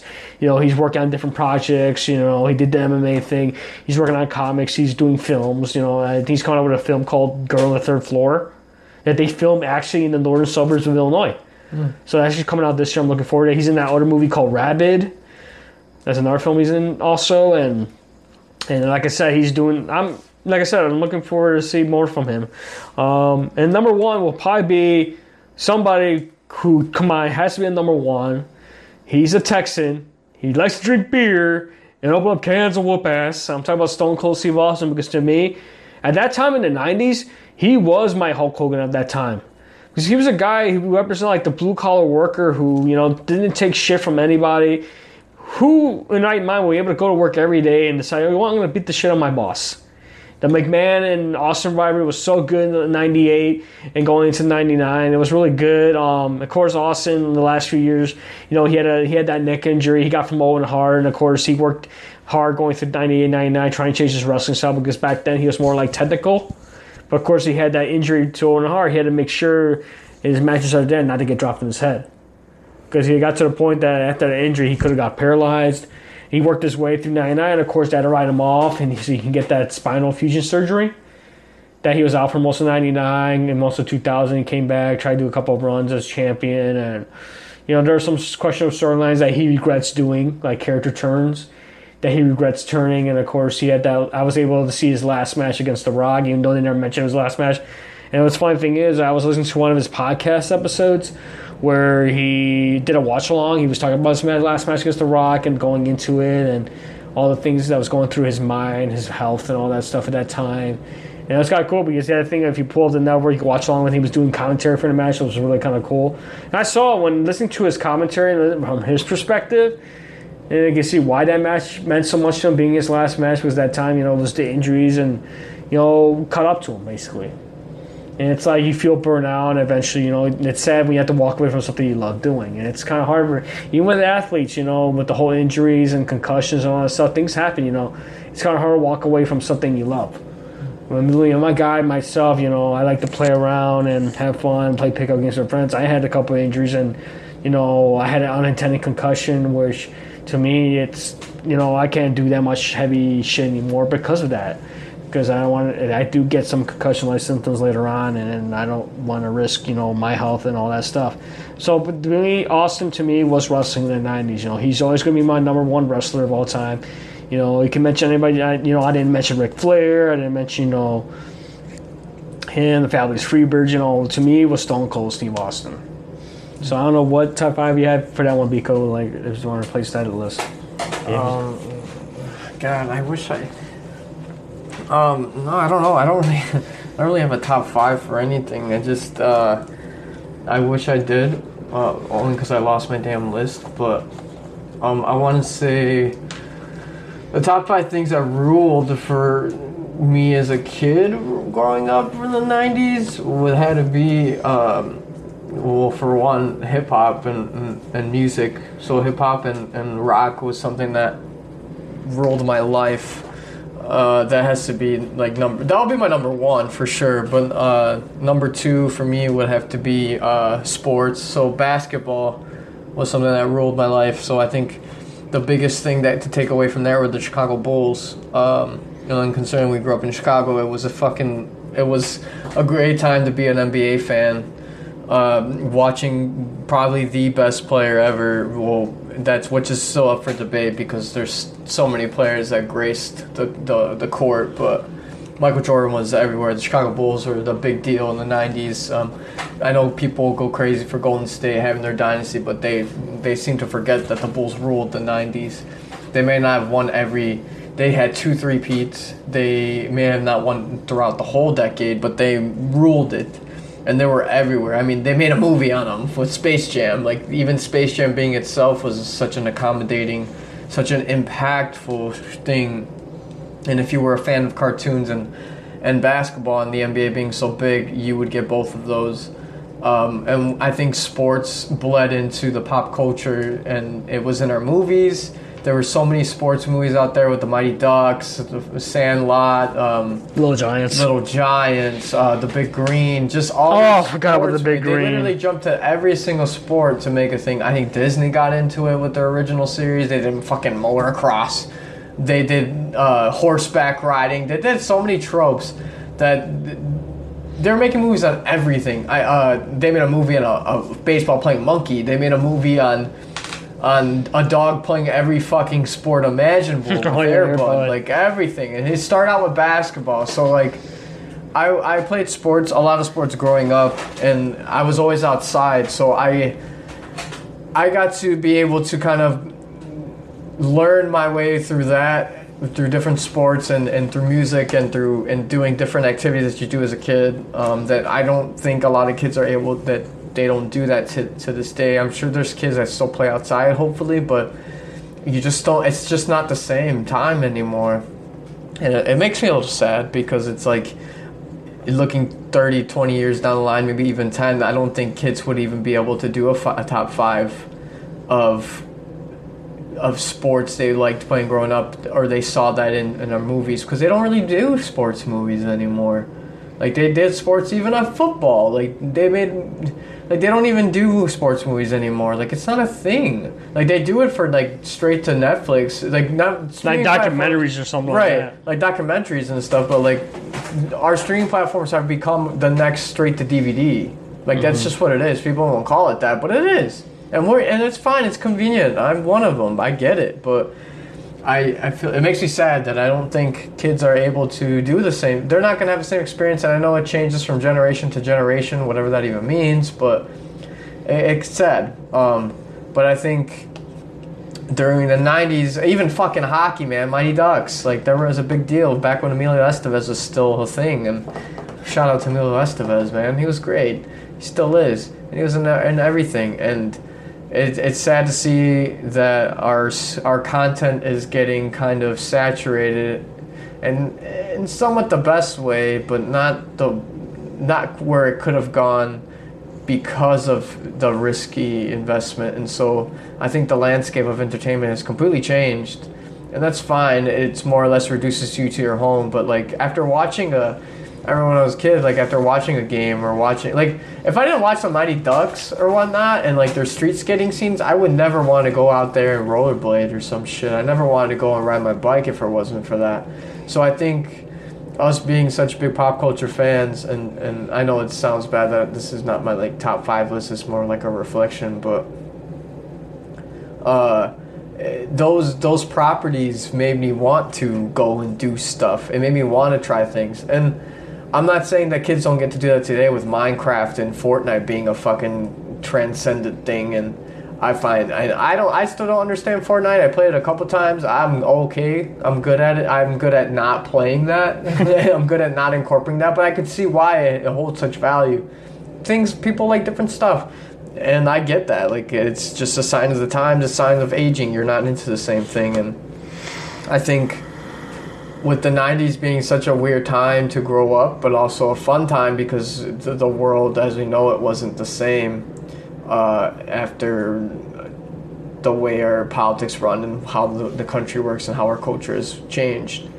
With the internet being such a big digital transformation and us kind of living our lives separately from the, re- the real world and onto our phones and onto our tech, I think um, I, I personally thought we were going to kind of incorporate that into the real world, which I know it does for exercising, but as far as um, films and TV being something to where we were still, I, I, I think our the influence of things have changed. I don't think people want to actually, and then hearing these things that are on your phone and reading these things that make you nervous, it makes you not want to go out and like. To this day, my favorite thing to do is if I'm able to do it, is go play basketball. I don't think when I play basketball, I just do, and it, it feels good. No. takes you away. So I think with the top five list, it's good because we kind of revisit our childhood and see what where we've grown and see what our interests changed. But I think it's important to pay homage to what you kind of shaped you, man. Like these shows were as cheesy as these shows were sometimes, like Family Matters or Fresh Prince or like everyone trying to be cool and edgy and and leading into some. I think the golden age of of TV. Like there's so much shit out now that it's only got like TV content has only gotten better and With movies, different shows, yeah, yeah. with different shows um, get getting being able to get notoriety on these streaming platforms i think with that taken over movies have just kind of dwindled down i mean if it's not a superhero movie or something i extensively researched that i was waiting for i'm probably not gonna fucking see it which i wanted to lead that into our joker talk man I'm gonna say that we'll say that Joker talk for another episode. you want to say that for another one because we still need to watch it Yeah, Um, we which still is got- coming out this week right We're gonna try go this weekend. We'll try and make out to see Joker, and then we'll give her a review on it. Yeah, and we uh, can- I got one more list. This will be like the last yeah. top five list before we wrap up. Um, top five music artists. oh cool So that's something off your alley, Biko. So here's my top five. My number five is, you know, he's been making news even when he's like passed on. He's still making waves. Um, to me, he always, to me, he'll be always be the king of pop. Will be Michael Jackson. I mean, I'm a fan of him musically. You know, we don't know what went on when he was a person. You know, now you got these documentaries saying, "Oh, he was this," you know, he was that. But like I said, the only people that know who he was are the people that were close to him. But I respect him for his music. You know, he was a king. Pop. He had so many hits. He went to different genres. You know, he, growing up, you know, his dad was always taking charge, and you know, he grew up with his brothers. They had the music Jackson Five. He decided to branch out on his own, make music. You know, entertain people. But he always cared about kids. He always cared about the kids. You know, helping the organizations and all this stuff. And he did a lot of collaborations with different artists. So my favorite songs from like "Beat It," Billie Jean, um, "Black or White," "They Don't Care About Us." You know, black. I mean, there was different scenes. Like his music videos was only well done. Like Thriller to me, it was kind of cool. It was like a homage to the old monster movies, and also having Vincent Price do a voiceover was kind of cool and all that stuff. And yeah it's big was big to me. He's my number five. About Yeah. your number five? Oh fuck. Um, I don't mind. I don't mind going with Michael Jackson number five. I mean, fuck. He, God, like say, yeah, say what you will. We all kind of knew he was creepy, anyways. He had a fucked up childhood to go with it. This guy's been famous since he was like five. So for him, I'm not obviously I'm not this I'm not this like discrediting whether he did those things he's accused of or not. But the guy's dead. But what you will, as far as his artistry goes, like he's probably one of the biggest influences, and a lot of artists you probably listen to today. Obviously, they're not going to come out with it in the public's um, the public forum of, of conversation of whether they think he did or not, because at the end of the day, he's dead. And if it's true, I feel for those children, for whoever he did. But at the end of the day, we don't know. We generally don't know. So, but for his artistry, like God, he was a hit machine. Even the things that weren't hits were some. He never had album fillers, man. He No. never. And even if they were, like, there's still songs that you can re- go back to and listen to from time to time to come. Thriller being one of the best albums of all time uh, videos. Uh, Each song on there was a hit. Like da- you can dance to it. He made ballads. He made dance songs. Even well into the '90s, he was making. He still had this sound that you can, like you can tell he was a, a, an expert at his craft, and he was a songwriter and and a singer. And an excellent dancer. Like if you don't, He was a perfectionist because yeah, he was a fucking perfectionist. Have you seen that the one that documentary on This Is It? Like that like the Yeah, rehearsals was he on did tour, yeah. when he was trying to come do a comeback Wow. tour before he passed away, you know. You show how he how much dedication he put into that, you know, the performance and stuff when it was just rehearsals, but He was way- old. He's up there. He was still moving up there. Yeah, he was still moving. At up that, he was like 50, I think he was when he passed away. to be an entertainer since you were a kid, I mean, it's crazy. And say what you will, like all the BeyHive will come out and be like, "Oh, Beyonce is, does this." I'm like, "Yeah, sure, for sure." But do you forget Michael Jackson? Yeah, the Chris Browns and all this stuff. But man, you got to be kidding me if you don't think You don't credit, you know, him Yeah, as an you have to be kidding me. To if you were to ask, if you took a survey of a lot of prominent artists in the room, and music artists and acts, and they say that they don't they don't count Michael Jackson as an influence onto their work, they're lying to you. It's just it's the the truth. There's even metal bands who will contribute to the fact. I remember an interview with Skrillex is the biggest, like a big fan of Michael Jackson, and he makes dubstep, and he came from a post-hardcore band, like he and he loves it. So it's like music. Music is all around. You can pigeonhole yourself all you want, but music is all around. And, and Michael Jackson, I think, would be a good number five. Um, yeah, My number four will be the Piano Man, Billy Joel. yeah. because he's got so many hits. He's done so, So many things. I mean, he's got, you know, he did so many different genres of music. You know, he's still relevant. Yeah, he hasn't come up with new stuff. He always playing the classics. But to me, that's, you know, his classics still hold to this day. You know, he's got Piano Man. We didn't start the fire. You know, there's many different ones he's done. Um, I go to extremes, which I do like. I saw the video for it for the first time, and kind of like that video. The video is kind of cool. Um, he's done like different styles. He's done ballads as well, and to me, he's my number four. Will probably be Billy Joel. Like I would love to see him in concert, but I know somebody who went to go see him in concert and he had a good time. He enjoyed it because all he does is play the classics. You know, it's it, like it gives the people nostalgia feeling like going to his shows. And he's still doing it at, at his age. He's always to me will be the piano man. what be your number four? Oh God, I don't. I don't even have a list because I never narrowed this down. I'll just. I'm gonna. Now, if you want to like I'm gonna comment on what your Just- choices are. This is better. Uh, I've never. I do not mind Billy Joel.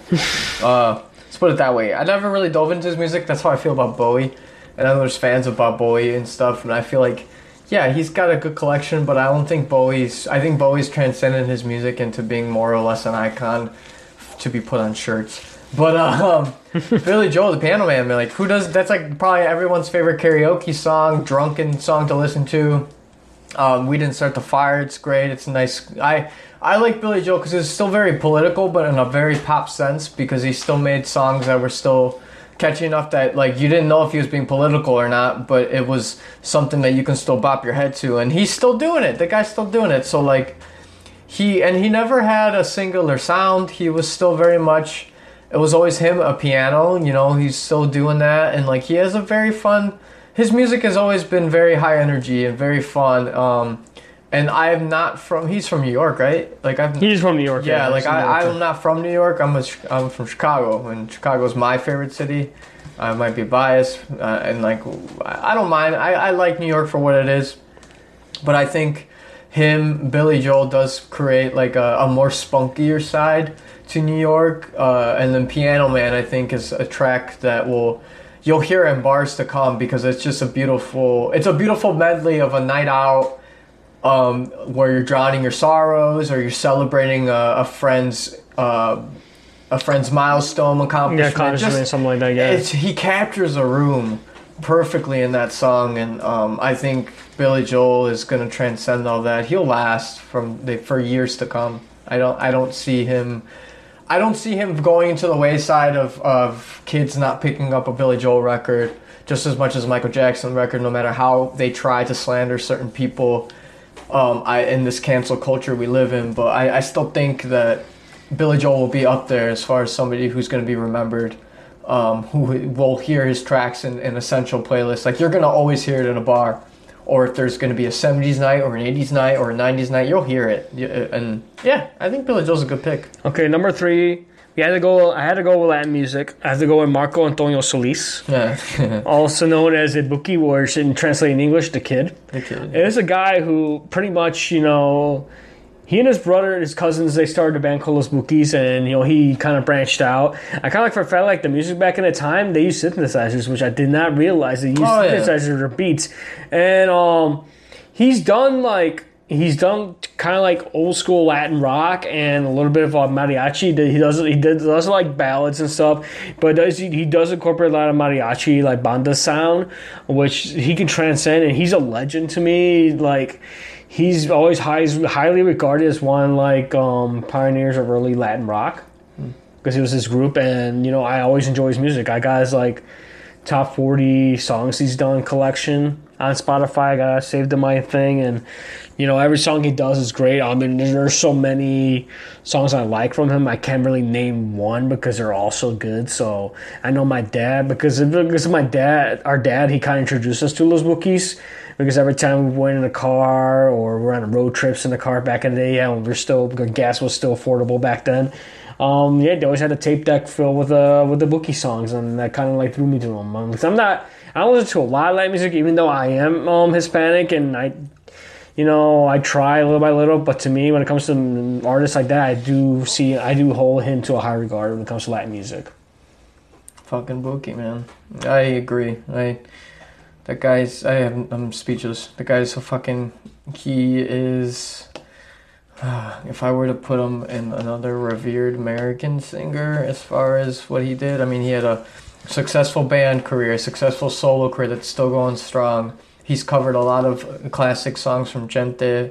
He is a Buki for a reason. Um, he still sells out shows he's still one of the only people who make a song that still hits me pretty hard. Like out of a lot of songs I listen to, like that one, uh, his his songs are such great reminders of showing appreciation for love and romances romanticism. It's like his stuff is kind of like having Shakespeare in, in a Latin tone of him being able to capture people's hearts with just his v- wonderful voice and his accompanying band is still very well solid and i think he- he'll continue to put out anniversary stuff and he still sounds the same like that guy's Oh yeah, he's still there yeah, he still takes care of himself. it's always good to see a performer still being able to be at his best even as the age and they they you know they they entertain it, it's it's just he's he's the Buki for a reason he's so impactful All right. Number two, Linkin Park.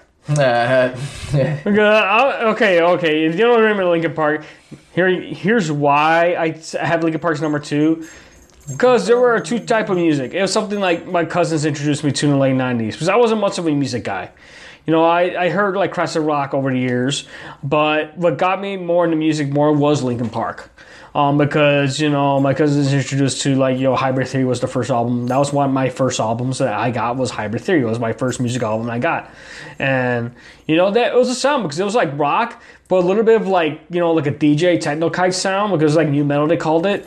You know it was a combination of you know rapping and you know alternative tracks and you know adding a little like music like record scratching in it because they had almost like they had like Mr. Hahn who was like the DJ type of the band and you had different sounds. You had, you know, sometimes keyboard gets into it, or you have Mike Shinoda who sometimes raps in the songs. You get Chester Benton, you know, rest in peace, R.I.P. You know, he with his vocals, and it was a good band. I enjoyed their music. They had so many good hits over the years. You know, In the End, um, New Divide, um, uh, We Are Not Alone, and just a top of songs. They did like collaborations with a lot of artists, uh, with Steve Aoki, and they did like Reanimations. One of their albums was they did like a yeah. lot of collaborations the with different yeah. artists and stuff. And even with Jonathan album. Davis from Korn, I mean, they did a collaboration with him, the Humble Brothers. I mean, there's so many, and you know, Mike Shinoda's like he had his own thing with Fort Minor, like his own solo act. But of course, I kind of like for the fact, you know, even after Ches- Chester Bennington passed away, they're still keeping that you know that sound alive. You know, they haven't found anybody to replace them, so they're Linkin Park's still around, but they're like still playing the hits and stuff, and you know, moving on. But you know, in Chester's memory, they're paying homage to him. So that that's my number two. What, who would you be picked as your number two? Well, I mean, I I, I like Linkin Park because it was they were they, I mean they're fucking every they they were very much one of the biggest acts from the the nu metal fucking scene from them and Limp Bizkit. Yeah, then this goes along. Um, Incubus was thrown in there. I, I want to say Incubus. I really like them still. Brandon Boyd. I mean, I fucking follow him on Instagram because he's just a handsome devil. um, but he's also very much aligned, and, and I, I like how we how he thinks, and I just like what he does for the art community. He's an ex, a very talented painter, by the way. Um, but Incubus was also very structured, similar to Linkin Park, but they, their sounds can be so different. They both had DJs, they both had excellent guitarists, they both had excellent bass guitars, excellent drummers. Um, vocalists were both very, very, very talented. I mean, Chester Bennington had a, a very, a very unique voice in that time f- for kind of and I think it complemented Mike Shinoda's rapping very well. They were able to structure songs that were different at the time, and, and albeit like them and Korn were thrown in there, like it was a, a as far as leaving, I guess leaving the grunge scene into Like, yeah, leading into the Slipknot as well. post-grunge and, and alternative sounds and the whatever. Kind of made the alternative genre. If you think about it, they, they were one of the pioneers of the yeah, oh alternative yeah. genre. I mean, they filled it in, and those guys were the mo like all those people were pretty mainstream in that. I mean, there's a lot of there's a lot of other bands that grew up within that time frame that um, were kind of pushed to the wayside, but there's still very much. I think if you just dive into the '90s, which is still to this day, since music has always been uh, something to, that gets clouded a lot, and it, I think it's even worse now that you have to dig and dig and dig, and with algorithms throwing you different ones, I think it's also a good time to kind of find your own and discover different things and and I, I, I got through Incubus because of that through through families and friends and I and I grew to love them a lot. Um, I and I I'm a fan of Linkin Park too. So, but I think Incubus I like them a little more. But Reanimation still to this day. Yeah, I still like that album. Remix like, albums. yeah. Uh, even before they did the collaboration with Jay Z, which I think like it's not every day that um, uh, a rock alternative band, or I'll just call it alternative band, collaborate with such a, a pivotal rap star such as Jay Z, and he's he's a business, he's a mogul, so like that was unheard of, and and they when they did that collaboration CD, it was interesting. They did a mashup, but I think it was also very awesome to see these two artists, these two a band and an artist collaborate on such a project that like. Oh, they were already doing rap. Let's let's let's try like- reaching out to Jay Z. I think he was producing in the same studios um, at the time, and I think that's what got them together because they might have been on the same uh, oversight, like overseeing label Probably. before he. I mean, he did have Roc-A-Fella Records, but I think I mean Roc-A-Fella Records. I think it was more like MTV kind of approached them with the idea Yeah. of doing it, and it was like, And since MTV was still a thing at the time, they didn't. They weren't able to. Uh, and they were able to provide that for us. But um, yeah, I, I don't mind saying Linkin Park is being a very good number two and throwing in Incubus in there too. okay, so worth. now before we leave for today, here's our number one. To me, my number one will have to be Metallica Metallica. because of the fact of the hardcore, you know, the rock scene back in the day. You know, and it's like this is a band that went through so many bass members, um, even members that, So that you know end up going on to fight other bands. Um, So you had um, Dave Mustaine, who was at that time was one of the, part of the original lineup, before he got let go, and of course Dave Mustaine up finding Megadeth. Um, then you had, you know, they had Cliff Burton, who was their first um, bassist. He ended up um, dying in a car in a bus accident. They had a bus accident when they were touring in Germany and in Europe, and he ended up not making it. So they paid tribute to him. They had another bass guitarist. But to me, now they got Robert Trujillo, who pretty much he came from other collaboration groups. He worked for, you know, Ozzy Osbourne and other, you know, bands. And he, to me now, he's like, um, he's out up there with Metallica themselves. You know, he's done a good job sticking with them throughout the end. That's the same lineup that's been going on. I mean, even their latest album, Hardwire, that song Hardwire is really good. Oh yeah, man. That old, really that album like in that. general was like back, like back to. To me, it was more like a back to basics album. It reminded me of the song Whiplash they had back in the day. It's like it was like a back, like their whole album was like a back to like basics type album, like back to the, what they used to be. You know, I mean, they had the Black album, they had you know Garage Inc., which basically like they did you know some songs, they did a lot of cover songs, but they did like covers a lot. They did a lot of covers of the Misfits too. It was like surprising they did a lot of cover songs from them, and they did one for Bob Bob Seger. They did a Turn of Page cover of Bob Seger. Um, they just like covers from other bands, which I didn't realize, and you know it was really good. And I do, you know, I want, I like the album they did with the orchestra, S and M, which was kind of cool. And I even had the DVD of the concert itself, and it was, was kind of cool. They did like that. Would like who would have a hard rock group like Metal, a metal group like Metallica collaborating with a symphony orchestra, and actually the two sounds actually actually made good like mix. It was a good mixture of classic over and, and, and rock.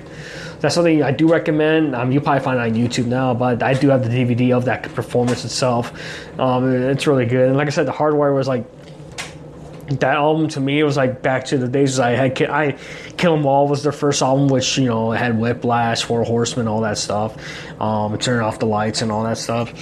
Hit the lights. It was called. Um, you know, Master of Puppets is another song I like. Um, Ride the Lightning um, was a good one. You know, uh, One.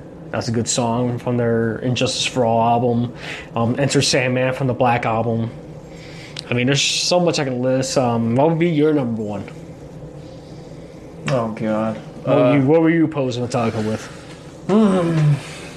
We're doing metal. No, I, No, no, no, like just just as overall music artist. I can't do for music. I can't do top five, but uh, I want to say uh, the fucking Beatles, which I know is so cliche. Everyone loves the fucking Beatles, and I like them to death a lot. I love them to death, but the Beatles have uh, have been such a influential band for years to come. I mean, they're not going to go anyway anytime soon unless there's a big like fucking nuclear fallout and, and everything gets lost in the shuffle, which probably won't because we have time capsules everywhere. But nonetheless, we they're they're everywhere. There's they're so influential here and and and across the seas, everywhere in the world. I mean, they made a fucking movie about them.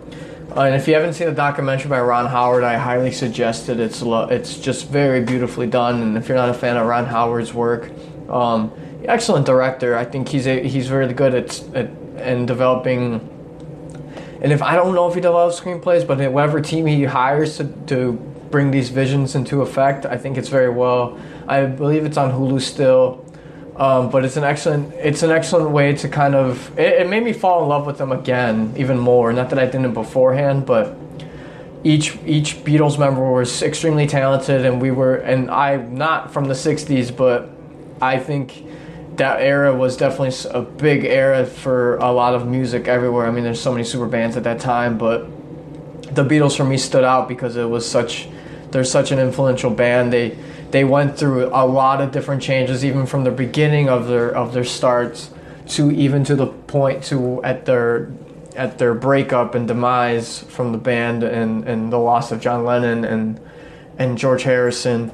But Ringo and Paul McCartney still going strong guys, so we can still hope for them they still like pull through, but I think they deserve to have uh, a lot more credit for times to come and i think that band if if you don't listen to the beatles music i feel bad for you um, and if you especially now i just i can't believe it if you don't their yesterday still remains one of my favorite tracks of all time um, come together just so many tracks that were not only politically aware, but they made songs about love, songs about drugs, songs about everything. I mean, they went through it. They were like the band that actually did it, and they found success doing it. And to this day, they're still doing it. And so I can't, I cannot stress them enough that you can need to listen to them. Um, and watch that documentary. I, I can't remember what it's fucking called. I think it was oh Eight Days a Week is what it's called. There you go, which is a great song too. Um, but and it's directed by Ron Howard. Howard. It's on Hulu. You, I, it's an excellent watch. Please, please watch it. It will teach you all that you need to know about the Beatles through the recording sessions. They they really dug up their they really did their research and found old videos of them recording in Abbey in Abbey Road Studios and, and being able to really capture that sound and and uh, uh, Phil Spector just being an excellent um, producer for them and really cultivating their sound. These guys really put the work in. Like they, when they say eight days a week and a hard day's night, they weren't kidding me. I mean, they were in movies. Like they haven't, we haven't seen a, a band transcend into movies since Elvis was there, and Elvis was in, starring in all these movies and. And and I'm not the biggest fan there of Elvis, but I I understand his cultural significance, but like fuck, like the Beatles were were insanely were insanely influential, and they still are. And I'll throw in the Rolling Stones as an honorable mention too, because the Stones, like say what you will, it was there. I mean, it, got to the point that there was like a you, there was sides like the Republican and Democrats, so where you're like either a Stones fan or you're a Beatles fan, and like fuck that, I like them both a lot. There's no, they were both putting out man. They're both putting out fucking crazy, crazy, crazy stuff for the '60s, man. I just, I can't like, man. I sometimes I, I, I don't wish I was born in the '60s, but to get a time machine and to really see how that all goes down, it's like, it was insane, and and I can't stress that documentary enough. So like, I I want to say the Beatles were, I mean, they they influence everyone. I think it's they they should be number one. All right, looks like that sound looks like um, it's time for us to wrap it up. So yeah, um, probably the next episode we're gonna we are gonna talk about the Joker because I mean there's a lot of talks about you know controversy with it going into the premiere.